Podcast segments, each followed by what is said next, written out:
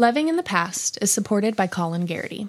Designing and hand building quality goods for your home, Colin Garrity makes everything from walnut wood folding tables to maple herb strippers.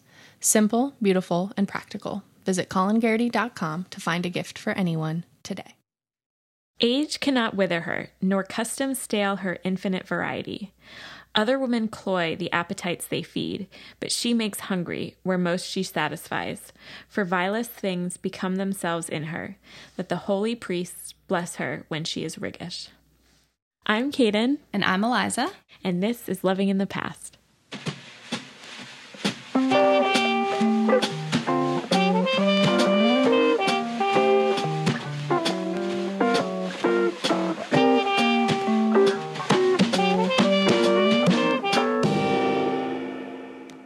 Variety describes the subject of this quote as well as it characterizes the tales that have been born of her story. Cleopatra and her two lovers, Mark Antony and Julius Caesar, have inspired tales and ignited imaginations from their time to the present. Modern fictional accounts paint Cleopatra as a seductress, a woman who used her beauty as power, and Caesar and Antony as her fortunate or unfortunate victims. However, historical records paint a much more complex picture, suggesting that the age old adage is true. A story reveals more about the storyteller, his audience, and his time than it does about its subjects. Cleopatra was born in Alexandria, Egypt in 69 BC into a royal family. Her home life was, unsurprisingly, tumultuous. One sister seized the throne, and then later, another sister took it from her. Cleopatra would have likely learned early on to keep people at a distance. Alexandria was the epicenter for knowledge in Egypt at that time. It contained one of the largest libraries of the ancient world, which Cleopatra would have had unlimited access to. Here and at home, Cleopatra was given an education in the classics of literature and philosophy. While her intelligence and wit were incontestable, Cleopatra's actual physical appearance is disputed.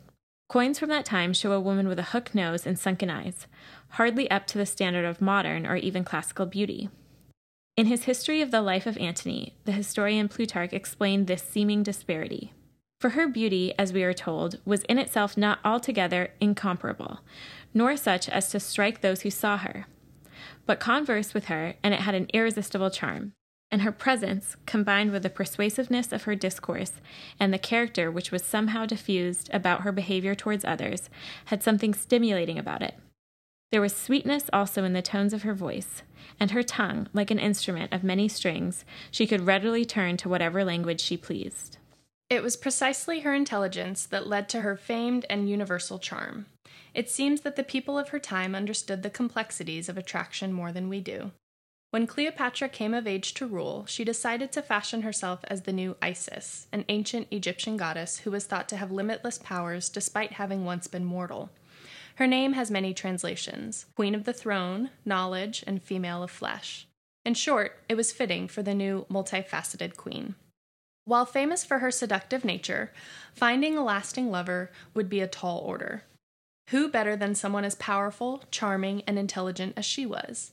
Looking back, the men she chose seem like the only ones who could answer this need. Julius Caesar was born into a patrician or aristocratic family in 100 BC. The family resided in Alba Longa, 20 miles from Rome. They traced their lineage back to Venus, yet they were not particularly wealthy or elite. Despite happy and relatively ordinary beginnings, Caesar was forced to take on the role of head of the household when he was only 16, when his father unexpectedly died. Perhaps this early leadership role spurred his precocious ambition, as he soon ran for and held political office two years before he had reached the minimum age to do so. Like Cleopatra, Caesar was thrust into a highly complex political world, one in which politics were personal and vengeance was rashly enacted. Caesar was nominated to be the high priest of Jupiter during the civil war between his uncle and his uncle's rival Sulla. When Sulla gained control, Caesar's priesthood and his fortune were taken from him because of his relation to Sulla's rival. Comfort and trust were as scarce for Caesar as they were for Cleopatra. Caesar was once captured by pirates who demanded 20 talents of silver for his ransom. Caesar, never to be degraded, suggested that they ask for 50 instead, exhibiting early on a gumption that came down to characterize him. During the civil war of Egypt between Cleopatra and her brother, Caesar traveled to Egypt to retrieve their debts to Rome. Cleopatra likely realized that an alliance with Caesar would help her win back her kingdom. She also had likely heard of Caesar's reputation as a womanizer and had heard of how charming he could be. Whatever her initial motives, it was in Cleopatra's best interest to make a larger than life first impression.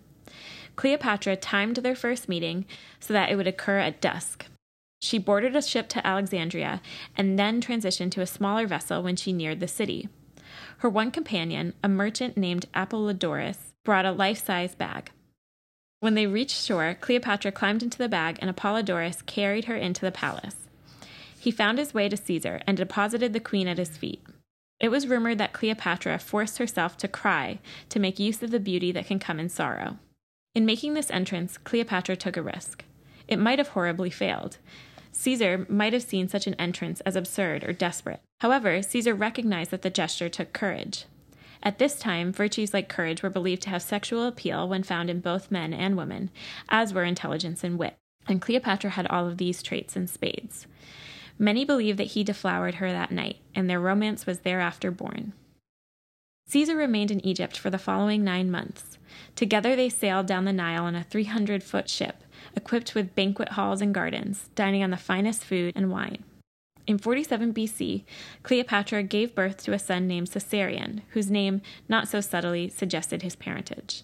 Both Cleopatra and Caesar had their countries distribute coins with depictions of each other.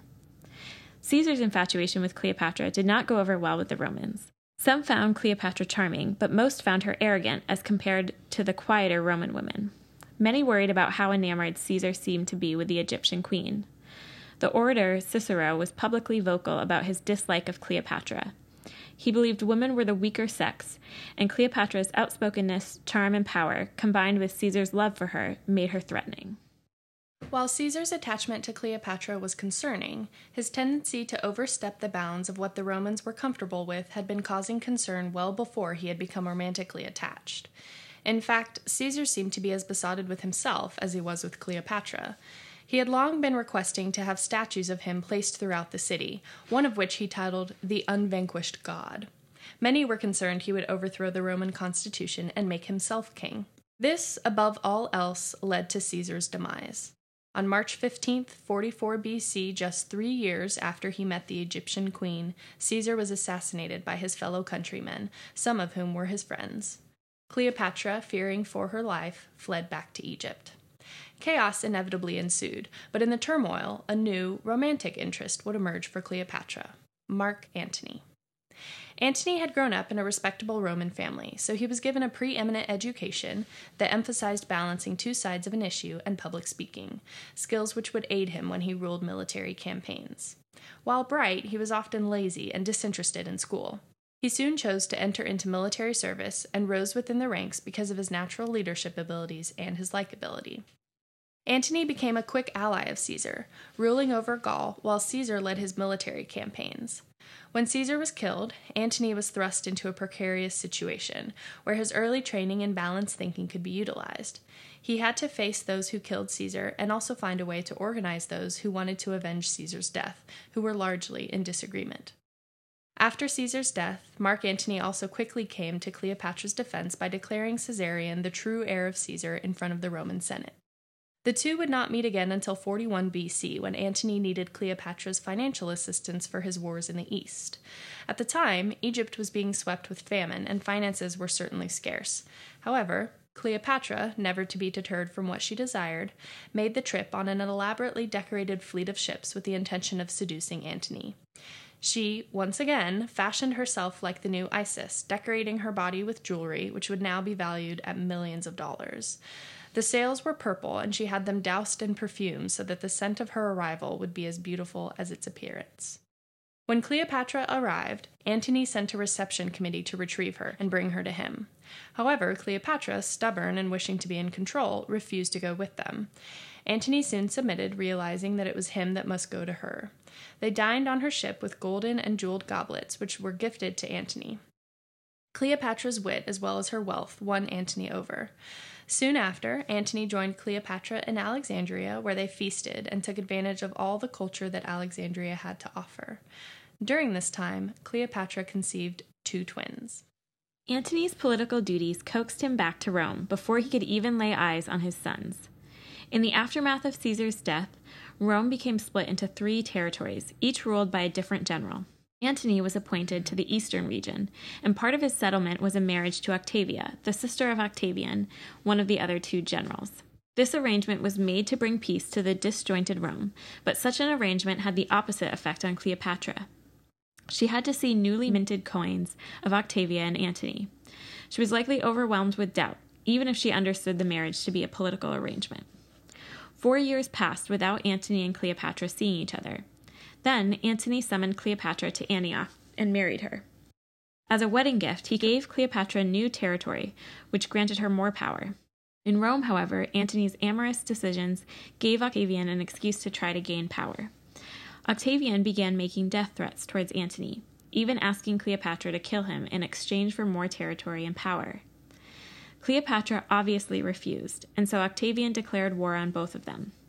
Fighting began in western Greece, and even though Antony supplied superior numbers, Octavian's general Agrippa outsmarted him in battle.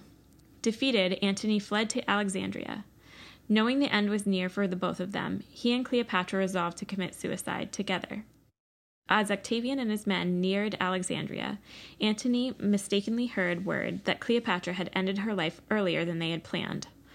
Distraught, he stabbed himself with a sword, and he was brought to Cleopatra to die in her arms. In the mind of Shakespeare, this was not just one man's death. The breaking of so great a thing should make a greater crack. The round world should have shook lions into civil streets and citizens to their dens. The death of Antony is not a single doom. In the name lay a moiety of the world. Like Cleopatra and Caesar, Antony had enough complexity to make up as many men as fought in his armies. Moiety, meaning each of two parts, was perhaps the best word to describe him. Brutish yet romantic, intelligent yet too easily swayed by his own emotion, a man of the people yet a clear admirer of wealth, he held the extremes of personality in balance. Moiety, infinite variety, and individuality. How often does one person have these traits, much less each member of a love triangle? This might be exactly why we are so drawn to their story. Each person had a complexity and a singularity. With this singularity, however, there might have been costs. It is clear from the accounts that these were not entirely political agreements, nor were they entirely romantic. As they wove in and out of each other's lives, one wonders how well they even knew one another. How much did they allow themselves to reveal? As obscured as they seem to us, they must too have been somewhat hidden from each other. And yet, in the mind of the poet Rainer Maria Rilke, mystery and distance is the foundation of romantic love. Once the realization is accepted that even between the closest people infinite distances exist, a marvelous living side by side can grow up for them if they succeed in loving the expanse between them, which gives them the possibility of always seeing each other as a whole and before an immense sky. For Cleopatra, Caesar, and Antony, these distances were literal. When they were apart, it would have taken them weeks to make the journeys to meet one another. However, their figurative distance from one another, the independence and strength of mind that each of them possessed, might have been the key to the sustainability and enduring passion of their relationships. When Antony died, Octavian captured Cleopatra with the intention of bringing her back to Rome as a slave. Instead, Cleopatra decided to take her own life. In Shakespeare's account, she turned to her ladies in waiting and proclaimed that they should face their ends with dignity. We'll bury him, and then, what's brave, what's noble, Let's do after the high Roman fashion and make death proud to take us. In fact, Cleopatra had already likely made death proud to take her. Who would sail down a river to make an entrance? Who would build a monument for their lover? Who especially would do that now? Cleopatra and both of her lovers were larger than life, so that when the angel of death came to take them, he might have, for once, met his match.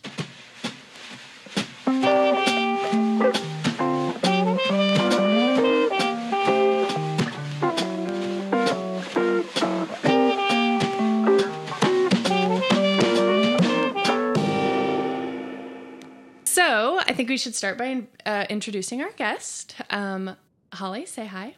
Hello. Holly is a good friend and um, not really a coworker, but we are regular. We feel like coworkers with her mm. because we are regulars at the coffee shop that she is a wonderful barista at. Mm-hmm. Um, she's married. How long have you been married? Um, three and a half years. She's married to a man named Jimmy, who Caden and I hold as a standard. Um, and we literally told each other today before Yeah. you got here, like, you deserve a Jimmy. I we said, really Caden, did. you deserve a Jimmy. Yeah. Oh my And if he's not a Jimmy, he's not good enough. He's for you. not. I really appreciate that. Also, I feel like we could say the same. Like, if it's not a Holly, Oh my No, god. also not good. You know what I Absolutely. mean? You know what I mean? Absolutely too much. Like Holly Yeah. and Jimmy are the only people either of them could be with because they are like the only people good enough, essentially. Um, Right. So yeah. Holly is here with us today to discuss our wonderful. And, and we called it a love triangle. It wasn't really a love triangle. No, no, no, because they weren't. No one was like cheating. Like There they wasn't were, any yes. overlap. No, no overlap. any overlap. no, there wasn't. But but there's three key. Pl- this is the only episode really where we have like three key players instead of two.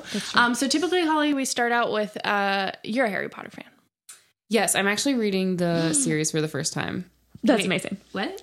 Yes. How old are you? Tell, tell everyone how old you are. okay, but you're gonna feel bad when I tell you that my parents would let me. Oh, my no, God, I totally wow. get that. I Okay. totally get that. You're really putting your No, I, in your mouth. I tonight. totally get that. Yeah. yeah.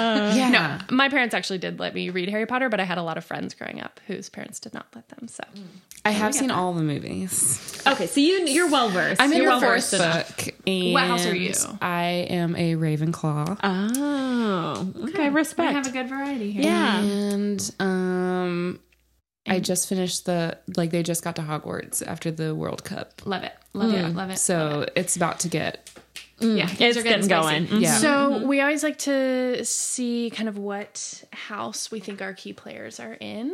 Um, what do you guys think? I mean, what house is like self-obsessed? No, exactly, exactly. I, I mean, Caesar, because Caesar told his pirates, "You guys aren't charging enough." No, exactly. No, Caesar's for sure Slytherin. I Yeah, think I get Cleopatra that. is also. I don't think Mark Antony is. I, I I was going to say that Yeah. too. Oh my gosh, we're so on the same page. Don't you think Antony's uh, Gryffindor for sure? I get that. Yeah, or do you think Hufflepuff?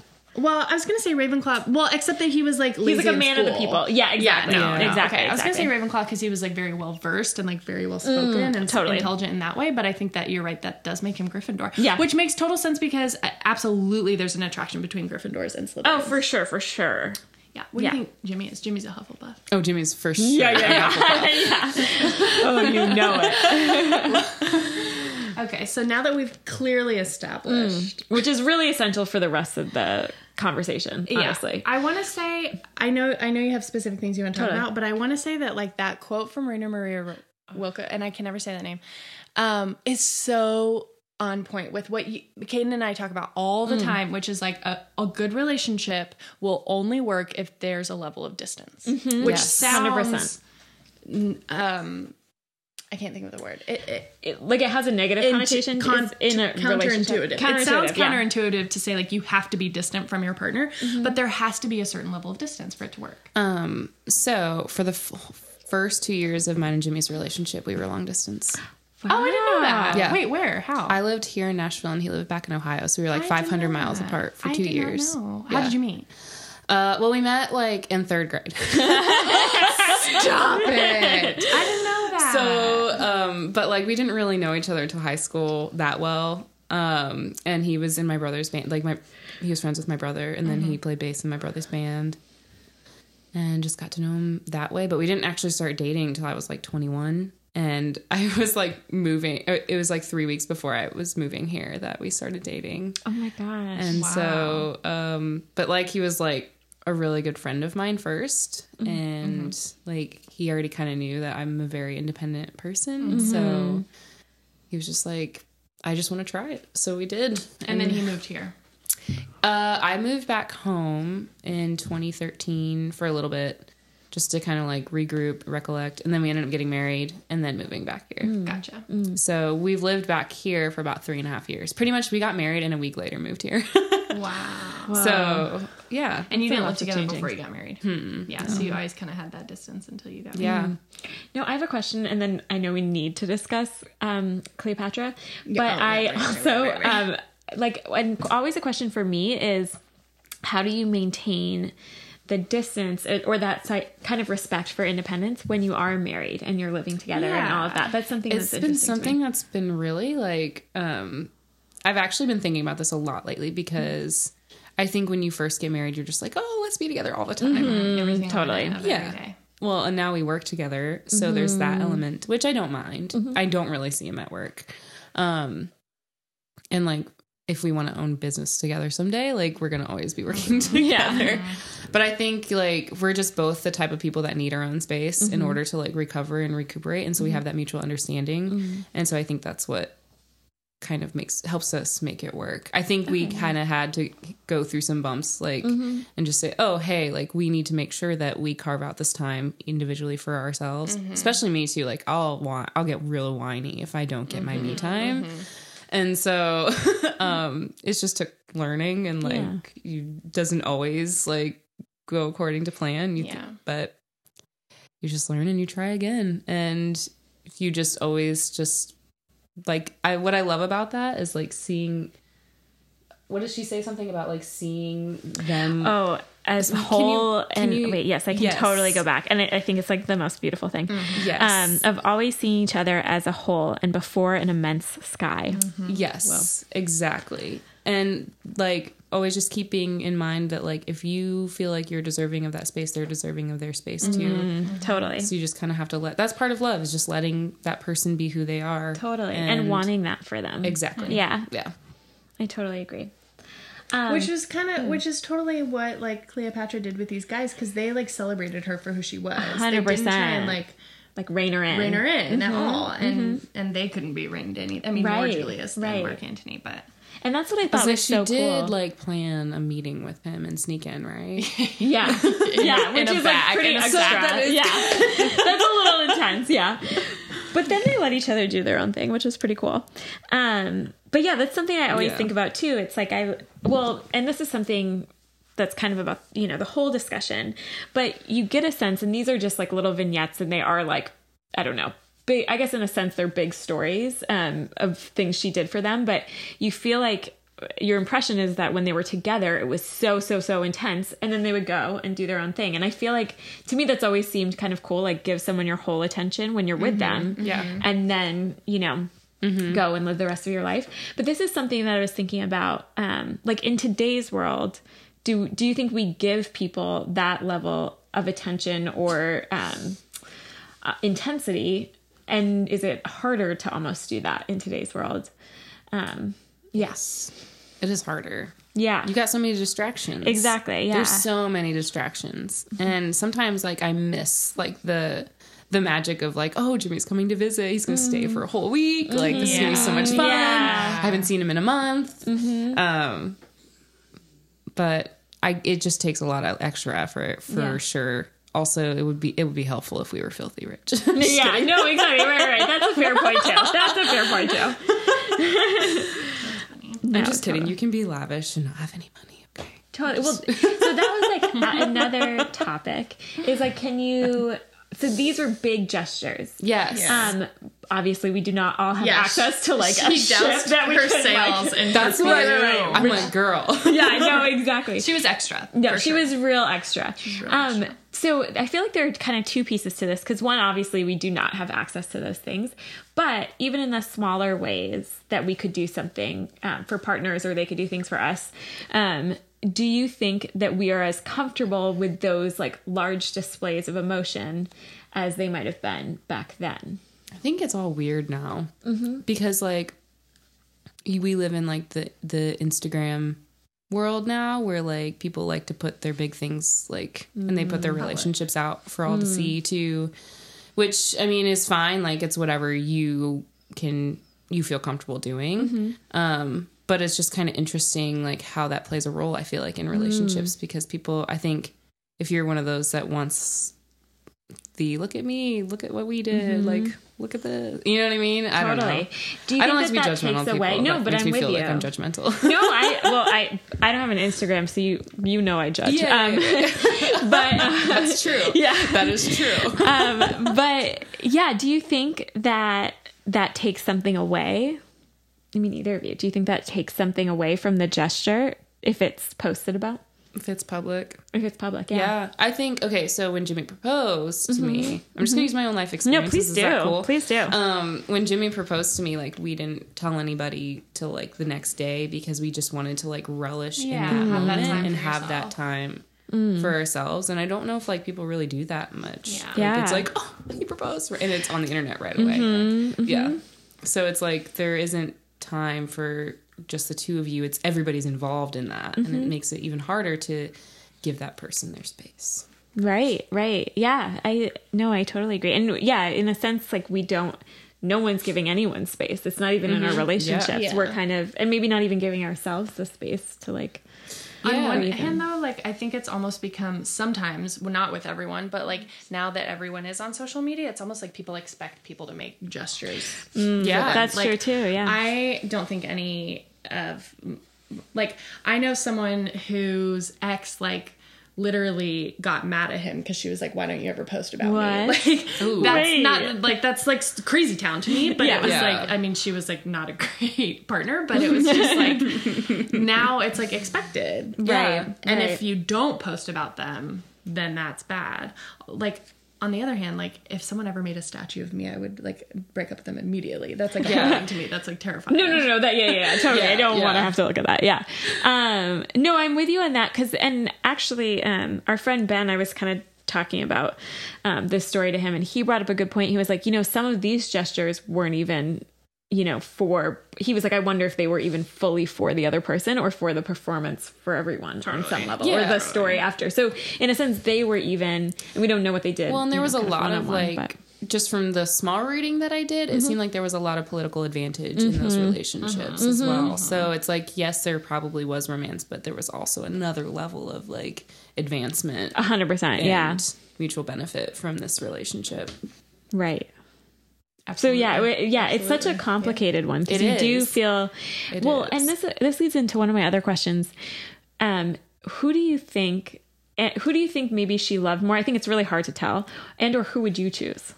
Antony So I think she like fucked Julius Caesar, but made love to Mark Antony. I'm Ooh, totally with you.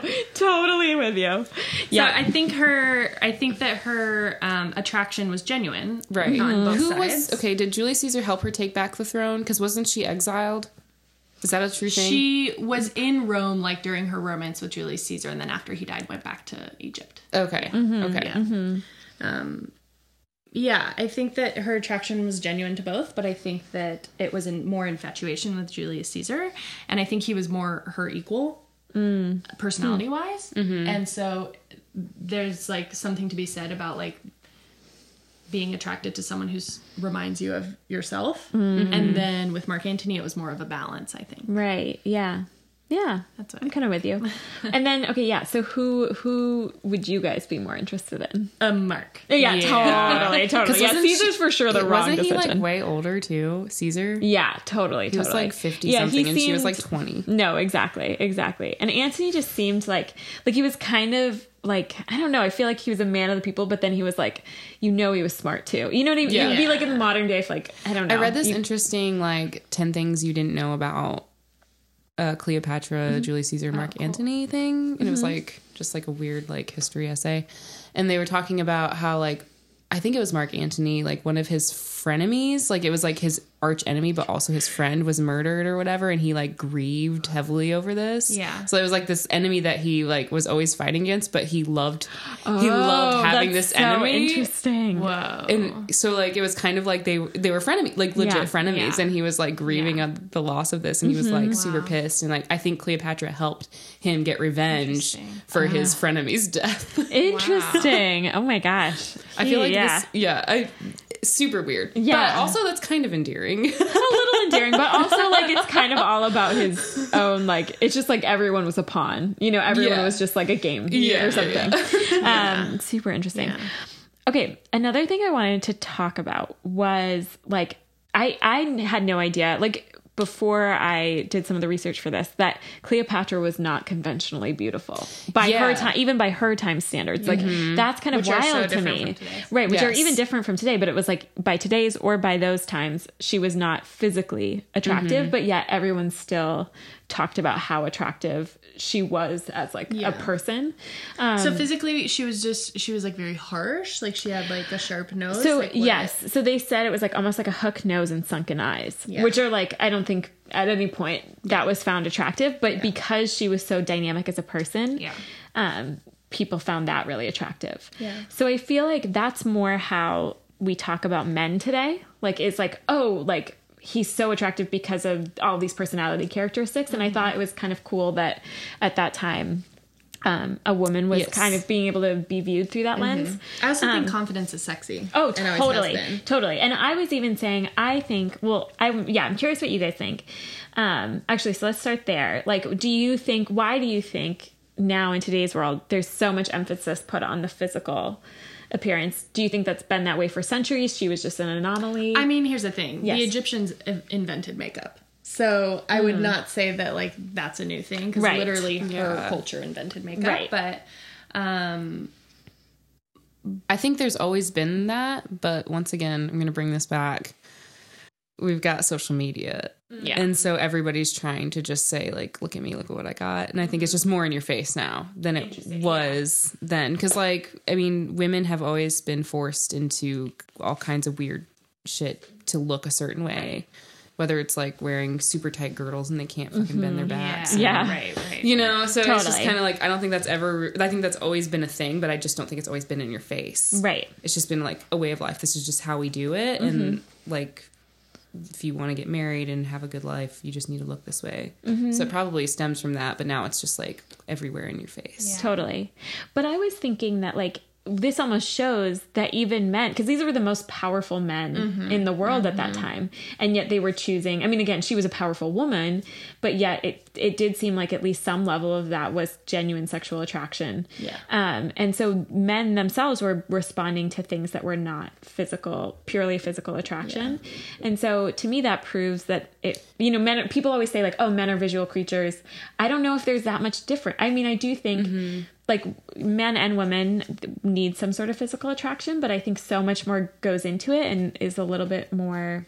I don't know. so Oh, many more I intangibles sure. go into I it. I think where I find the biggest difference mm-hmm. is like because I, I think men and women are both like strongly physically attracted, mm-hmm. but um, I think that like women, I, I don't I don't want to totally generalize, mm-hmm. but I feel like I'll say me, and I don't want to speak for all women, but for me, like if I think a guy's attractive and then he like I get to know him and he's like. Ugh, Yeah. then I like, It's like I'm totally I'm off. done, and I think guys can push through that. Yeah, yeah, that's fair. That's fair. And so I just think feel like, that let's they go can anyway. be like, okay, I'm not that into her when she like talks, but she's still like Yeah, she's still hot. very hot. So Yeah. I'm gonna do this. And for me, it's like if you, if what is, if you're mean to your mom, your dick is not coming anywhere near me. Like if I don't like what's coming out of your mouth, then I'm like so unattracted to you. And I Totally. think guys push through that.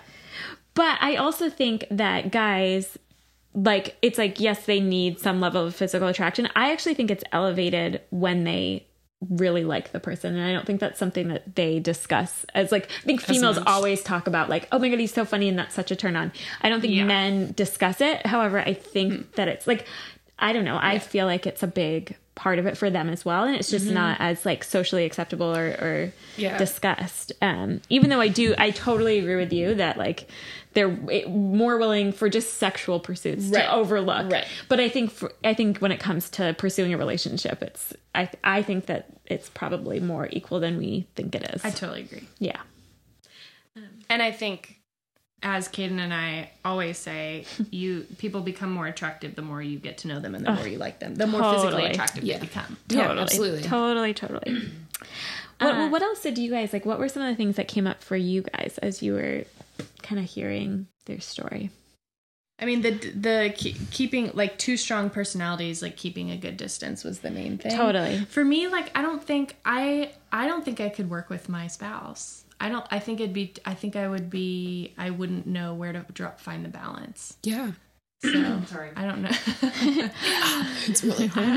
Um, but I guess you said like you don't like I. This is like so crazy that I'm even bringing this up. But mm-hmm. like I always thought about that in the office when like Jim and Pam did Oh, eventually get yeah. together. like, Yeah. and then they look at each other all day, and then eventually she became a salesperson, and their desks their desks were right next to each other. Yeah. And I was like, I love that they love each other so much, but I don't think I could do that.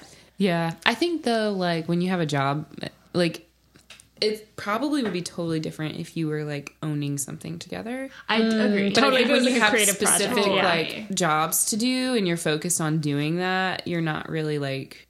Also, like I think with Jim and Pam, they still had their own workspace. Mm. Yeah. They weren't Totally. infringing on each other. Like they were in the same. Like they were just Yeah. a couple feet away, but they each had their own desk, you know, Yeah. Mm-hmm. Mm-hmm. and they had their own clients, and like Yeah, you just that's have true. to That's figure out true. boundaries, I guess. Yeah. I mean, mm-hmm. Yeah. that's I'd have to really work on that because I I like to be like I'm friends with all my coworkers. Mm-hmm. and so it would be hard to just like not be with my spouse the whole time. I don't mm-hmm. know. Hmm Yeah, that would be who you were like the most drawn to Yeah, talk to, yeah. and so it would be hard to like forget. Yeah, Yeah. I'm I'm totally with you. I think, but I do think if it was like a creative pursuit or like a project together, that might feel a little bit different. Yeah. because it was like something you were taking on together.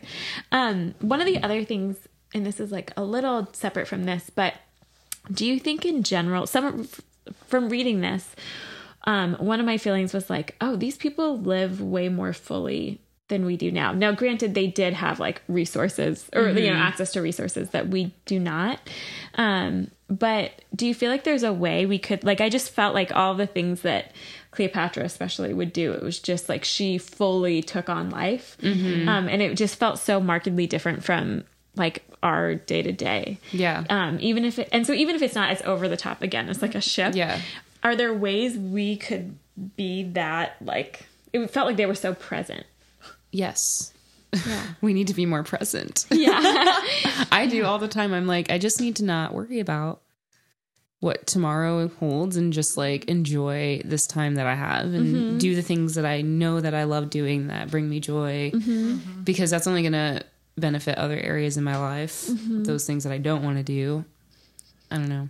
I don't know if ne- she was necessarily pursuing things out of joy, but uh, maybe she was. I mean, yeah. Yeah. I guess We don't really tell. know. We don't really we don't. know. Yeah. We only got like the total highlights of her life. But, Totally. Yeah. but she did seem like someone who was taught from a very young age to like take every day or like not live like one day at a yeah. time. I mean, she used that library to her fullest. Totally, Yeah. which was Advantage. cool. And And- also, like, this is like we hear about it a lot with like a royal family, like people taking the throne. But it at the beginning, you started it off by saying like she had two sisters before her Mm-hmm. who like stole the throne. We don't hear a lot about like female heavy families who like steal the throne from each Right, other. right. Right. We hear that with men a lot. Is so it I think true that she killed her siblings to take the throne? no, I think one of her sisters. one of her killed. sisters killed. Okay. Yeah, one of the other ones. Yeah. Yeah. Yeah. So from the beginning, it was like don't take anything for granted. Right, totally. And yeah, Yeah. if you know you can be killed at any moment, like Right. I'd be living it up too, I Yeah. guess. Right. Or maybe Yeah. she just knew that she needed to outsmart all these people, and she was just like, it is kind of just like survival Yeah. of the fittest. It is, and like her first love, Julius, is literally where the phrase "getting stabbed in the back" comes from because he was mm. like killed by his Right, friends right. and- and stabbed in the back. So, mm-hmm.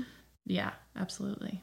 I am so glad I did do not live in that time. No, totally, totally. Also, we'd be like the poor people. Like we'd be like dirt poor, you know. Our status would not be great. Yeah, Um, I just think it's such a I don't know. It's such an interesting story, and she was such an interesting woman. yeah, And I think like the fact that again, just like how intelligent she was, I think um, I really love that that was appreciated. I think that's like my the most like um important thing that I took away from that was that how people revered her for her intelligence. yeah. I. Mm-hmm. I thought that was really cool, and that she took so much time to keep learning. Mm-hmm. And I think sometimes we forget that you can always learn new things. And she's just always like she was just always expanding her knowledge. Yeah. Do you feel like we have any modern day Cleopatras? People that we like Oh. admire, maybe not for their looks and Right. like fame, but for like for their You know who I was thinking about? Who? Um, well, this would be like a woman crush for me for sure. Um, would be J.K. Rowling. She's so cool, but I don't think like people really um, sexualize her in the same way that maybe like I could or something if I were a guy or if I was attracted to women. Um, Has anyone watched the Lady Gaga documentary? no, No. Oh, that's a good one. Yeah, because she is not technically like I think she's beautiful. Like I think she's a very beautiful person, but she's not technically like classic. Like I mean, she always hid her face, and that was like mm-hmm. one of her things was that mm-hmm. she never felt comfortable. Mm-hmm. The documentary is so good, and she hmm. is such a badass, and she's so like driven, Mm-hmm. and even though like I'm not always like into her music or whatever, I just find her so fascinating and Mm-hmm. Yeah. so creative and You're so totally like, captured by her personality. Absolutely. And her, the documentary was just like, oh my God, she works her fucking ass off. And she's just like insane. Like she's just so creative and just so mm. like mind blowing. And she can do anything. That's another thing, is she can do anything. And my mm-hmm. friend the other day was like, he texted me, he was like, this is one of my old coworkers, and he was like, Hey, have you seen that movie A Star is Born? Is that what it's called? Yeah. Yeah.